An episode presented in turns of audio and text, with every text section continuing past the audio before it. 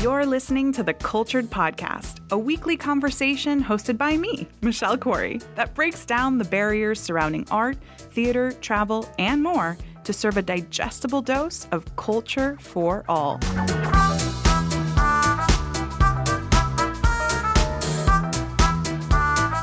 H E L L O. Hello, everybody. Welcome to the Cultured Podcast. I am so grateful that you are here listening and participating and being curious with me today.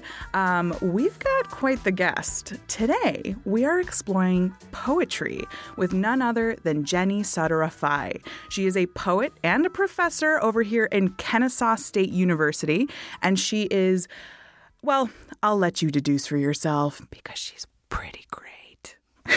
Shh, that's our secret. But of course, first, let's explore a little bit about what's inspiring me this week. And as always, I want to encourage you to send me an email at info at culturedpodcast.com or post on Instagram, hashtag culture for all or hashtag cultured podcast, and tell me what's inspiring you. And I may feature you on an upcoming episode of the Cultured Podcast, which is pretty, pretty fun. This week, I'm inspired by third culture kids. And if you've never heard that term before, I'm pretty excited to be the one to introduce you to it. I am a third culture kid. In fact, our guest today, Jenny, is a third culture kid. And I was brought to awareness about this term of a, by a friend of mine, Christopher, who is also. And basically, it means somebody who has lived in multiple countries, has experienced multiple cultures throughout their lives. And so they are this multi ethnic, multicultural kind of being, this global citizen, as I like to call it. I was recently on a podcast called As Told by Nomads, which I highly recommend you listen to. Tayo Rockson is the host, and he knows a lot about what it's like to grow up across different continents, even. And I find it really interesting to explore ideas of multiculturalism because we do live in this very interconnected yet divided planet. And people like me, or Jenny, or Tayo, or Christopher bring all of these different perspectives and cultures together within one mindset and within one being. And it creates what I think is a very fascinating person. Not that I'm calling myself fascinating, y'all. but it does create a really interesting person who is not xenophobic and who is actually curious about exploring other cultures and other ways of being rather than scared of those others. So I encourage you to learn a little bit more about third culture kids. Definitely listen to As Told by Nomads with Tayo Rockson, who sheds light on those multicultural perspectives every single day. So, holla, shout out to my third culture kid buddies.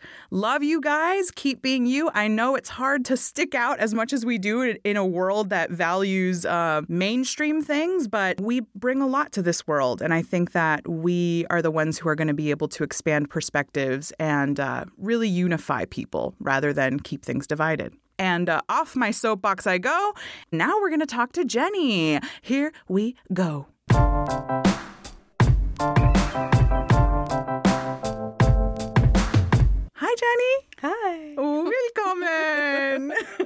you know, I am fascinated by your perspective. And I touched on this a little bit in the inspiration, but you are multicultural and multi ethnic, I believe. Um, so, do you want to explain a little bit about your background first? Sure, sure. Um, so, my dad is from Iran, and he came here when he was 18. And my mom, she was adopted, but her birth mother is Mexican and so she she had the the DNA thing done. Mm-hmm. And um, so we found out that she's she is indeed Mexican, and there's also Irish in there. um, so we so yeah, so we weren't sure about her paternal side.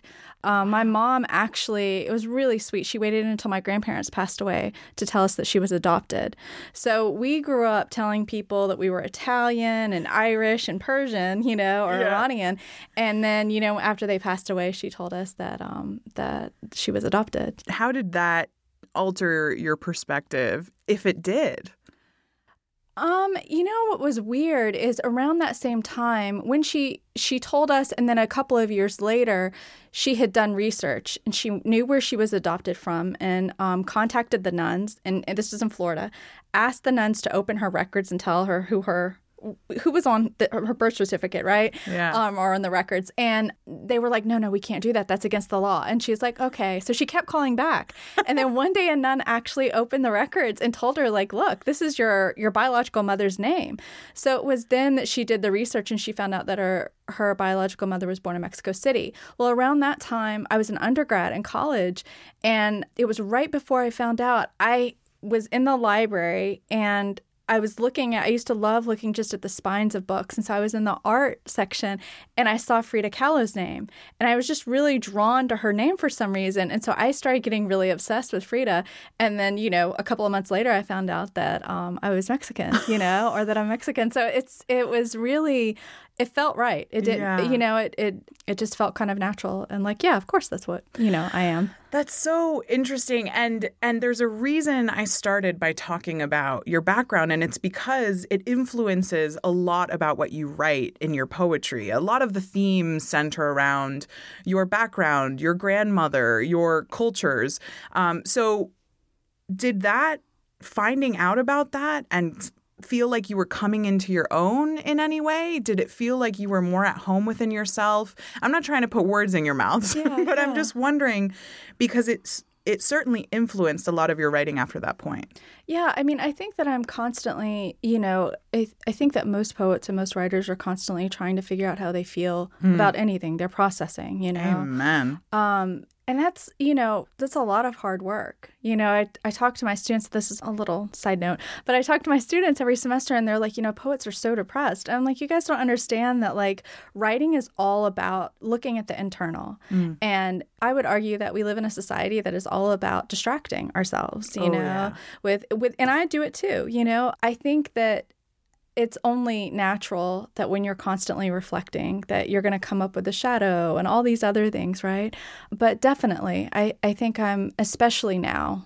right with with political things um, the world we live in i think even more so i'm constantly very hyper aware of who i am And that is a difficult exercise for your students. How do you teach them to open themselves to their own feelings? Is that something that can be taught? It's really difficult. You know, a lot of them come to writing poetry and they want rules. You know, um, they're and I try to explain to them, you know, like you're not giving me your job as a poet is not to give information. It's not to provide information. You are trying to move the reader emotionally. And so a lot of them want to sit down and have an idea, well, I'm going to write about this breakup and this is what this poem's going to be about. Well, you can't do that. Like, it's not going to be a very good poem. You know, you have to kind of, I tell them to use an image as the seed when they sit down. And so that way they're not tied to an outcome, they're not tied to any kind of emotion.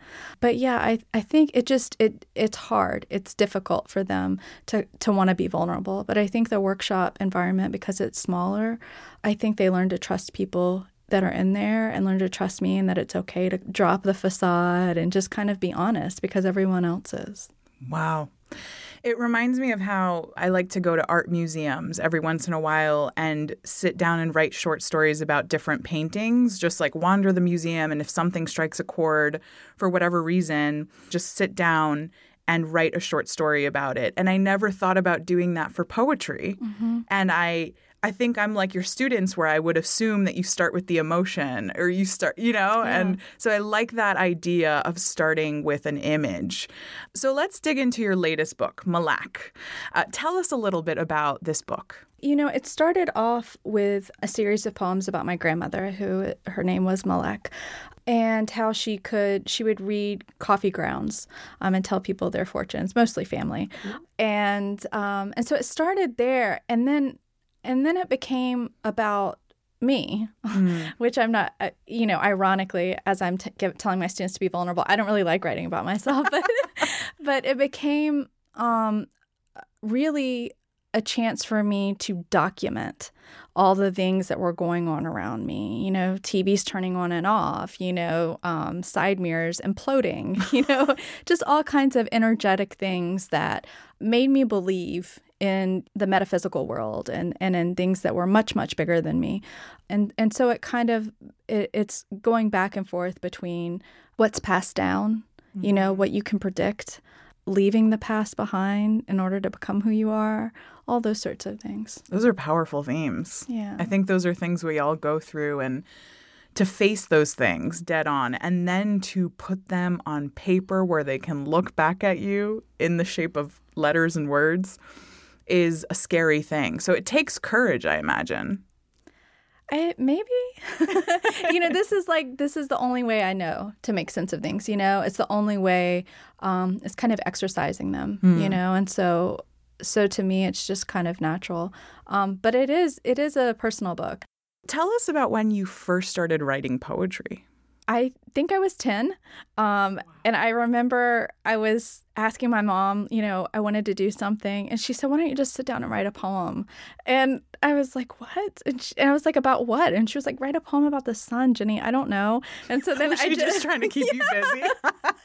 but you know, and, and so much of the credit really goes to my mom, not even for that, but for everything leading up to that. I mean, she would take my sister and I to the bookstore and it would be like, just go crazy. You know, we, we were really fortunate enough um, and grateful that, that we had that opportunity, you know? And so it was just a constant devouring of books in our house. You know, I saw my mom read all the time and, and any book I wanted, she was like done. And so I think that for somebody who's an introvert, you know, I mean, it's said over and over again, but it's your own little world. And that's really comforting, you know, and that's, I feel like, super important for everyone, but especially for introverts. When did you realize that poetry was something you wanted to dedicate the rest of your life to?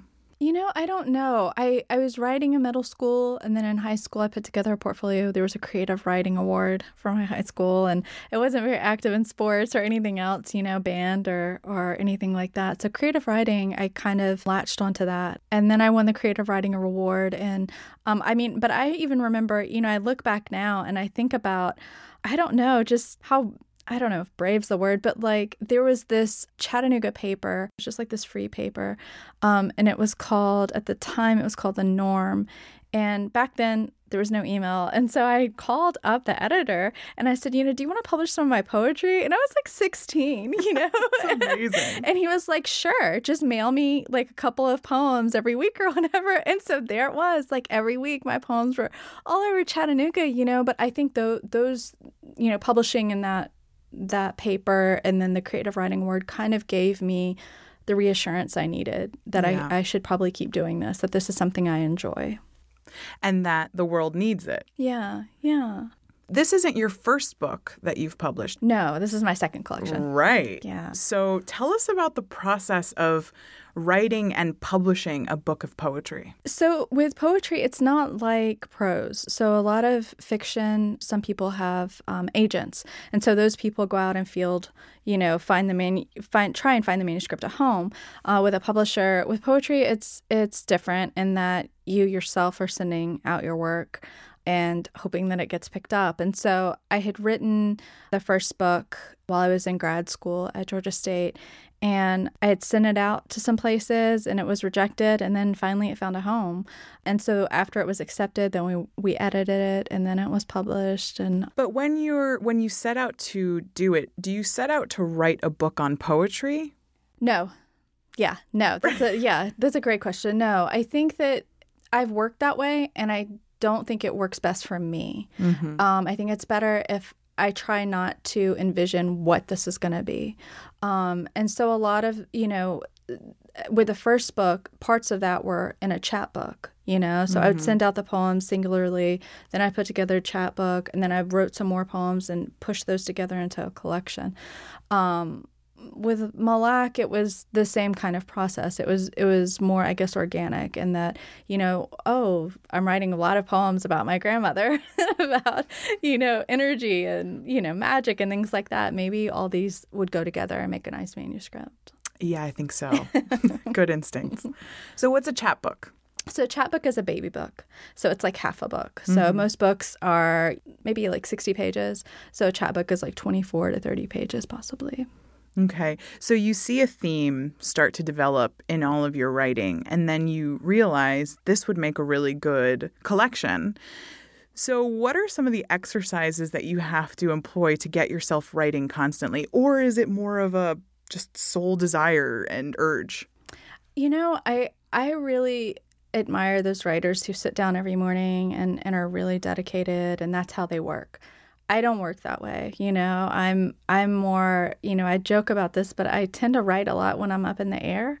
So there's something about being in a plane. Um, I, I don't know what it is, but like I went to New Mexico and I wrote like eight poems in the plane, you know, one way.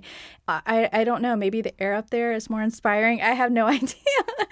I think that I look for those themes and and just kind of you know, it's almost like channeling to stay on the the whole metaphysical Yeah. uh, theme. I I feel like they just kind of come to me, and I and I try not to um, force it. So I'll write a poem and then I'll save the file and then I'll let it breathe a little bit, you know, and then I'll come back to it maybe in a couple of weeks and see how it sits with me, and then I'll keep revising it and then put it away again. And and I have people who who are really close and who are really good readers, and they take a look at it and Oh, that's really nice that you have a group of people that you can rely on for that outside set of eyes. Yeah. Although it's, you know, it's a little difficult because it's not. It's it's your expression, right? It's an expression of your soul. So I'm sure you run across sometimes when people are like, "I just don't get this," but it's not for them to get. Do you ever feel that way? Well, I mean, I think, I, I think that's something that I, I struggle with with my students too. Is they'll read a poem and they're like, "Well, I don't get it," and I'm like, "I don't care. like, it's not about comprehension. You know, were you moved?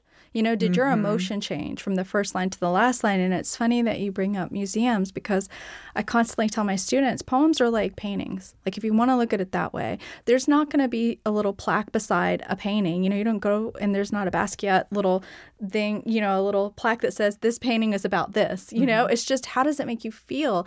And that's what poetry does too. And I feel like because it's the written word though, we're used to words communicating information. And so you have I they I try and teach them to like disconnect from this is not about comprehension, you know, this is not about um, what is this about. And so I I think that one of my weaknesses, probably my biggest weakness, is that I find it uncomfortable to get vulnerable. And mm-hmm. so when I get to the end, I'm like, okay, let's wrap this up. You know, like let me get out really soon and not even like delve into the really deep stuff. Yeah. And so I've had people, my close readers, kind of point that out, and that's super helpful. so helpful Yeah. because then you kind of push yourself it's it's uncomfortable sometimes when you're writing about personal feelings and experiences and right when we start feeling uncomfortable our instinct is to flee Yeah. But sometimes you got to waddle in it Yeah. and you got to feel it and just sift through it and it's gross and icky and then magic happens Yeah.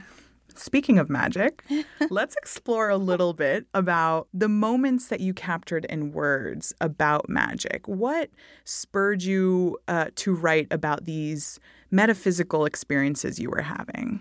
It was a I mean, I- I remember all these things kept happening and and I just sat down and was very clear with myself and I said, I'm going to make like here's why you should believe magic exists. These are all the things that have happened to me.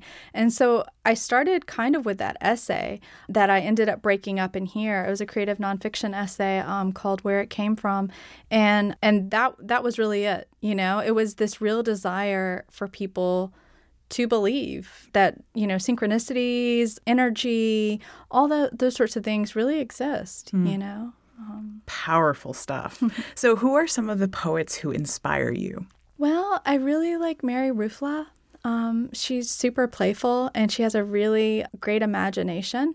Of course i like anne sexton. Sexton's always going to be my favorite. Uh, nicole sealey is someone that i've started reading. Um, she wrote a great great book and I read tons and tons of fiction. That's my guilty thing, that I actually read a lot more fiction than poetry. well, do you think that maybe that's actually a tool so that you're not clouded by other people's forms of expressing themselves? I think so. I think that it's really about. Um, also, I can see the scaffolding when I read poetry. You What do you mean? It's difficult for me to get in the poem because I'm like, oh, look at that line break. I see what they did here. Whereas with poetry, I mean, with fiction, I don't really know those tools. I don't know the tricks that they're Yeah. doing. So I'm like, oh, this is great. you You're know? able to really get into it. Yeah, yeah, and I am able to get into poetry, but it's just different, you know. Right. Yeah. So, speaking of inspiration and muses, would you mind reading a poem from Malak to inspire our cultured crew and me? Of course. so this is language of signs.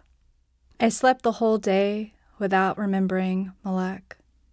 I dreamt I had a son growing so fast, a tomato plant sprawled everywhere, unstoppable.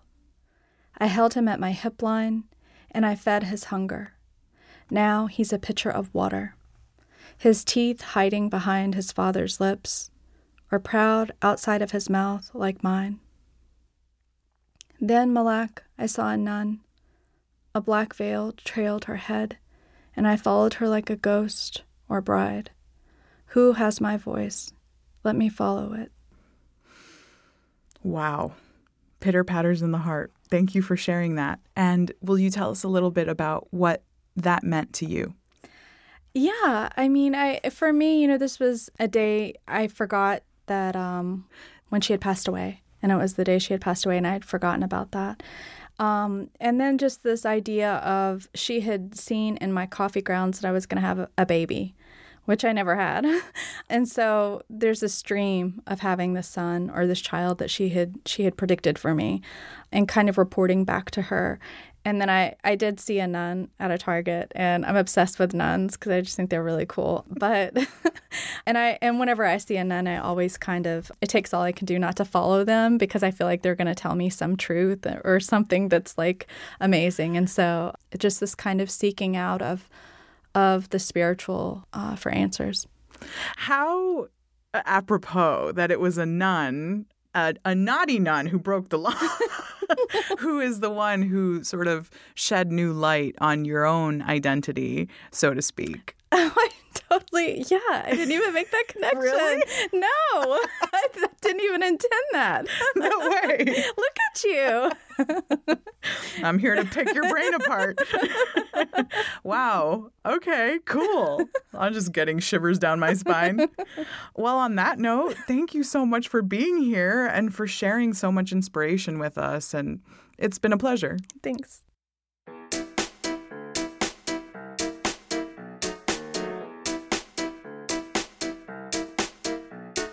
Well, if you do not have shivers down your spine like I do, then you need to go to jennysadreorafai.com because there is a lot more work that you can dig into. You can also buy her book, Malak, by visiting her website. And you can visit Jenny on Twitter and Instagram at JennySOO. And her last name is a little difficult to spell, so I definitely recommend you go to the show notes at culturedpodcast.com. And all these tasty links are going to be there. Duh, duh, duh. All right, y'all. Well, I am going to go curl up in my bed and read Malak right now. And I hope that you do too. Until next time, keep it classy, keep it curious, keep it cultured.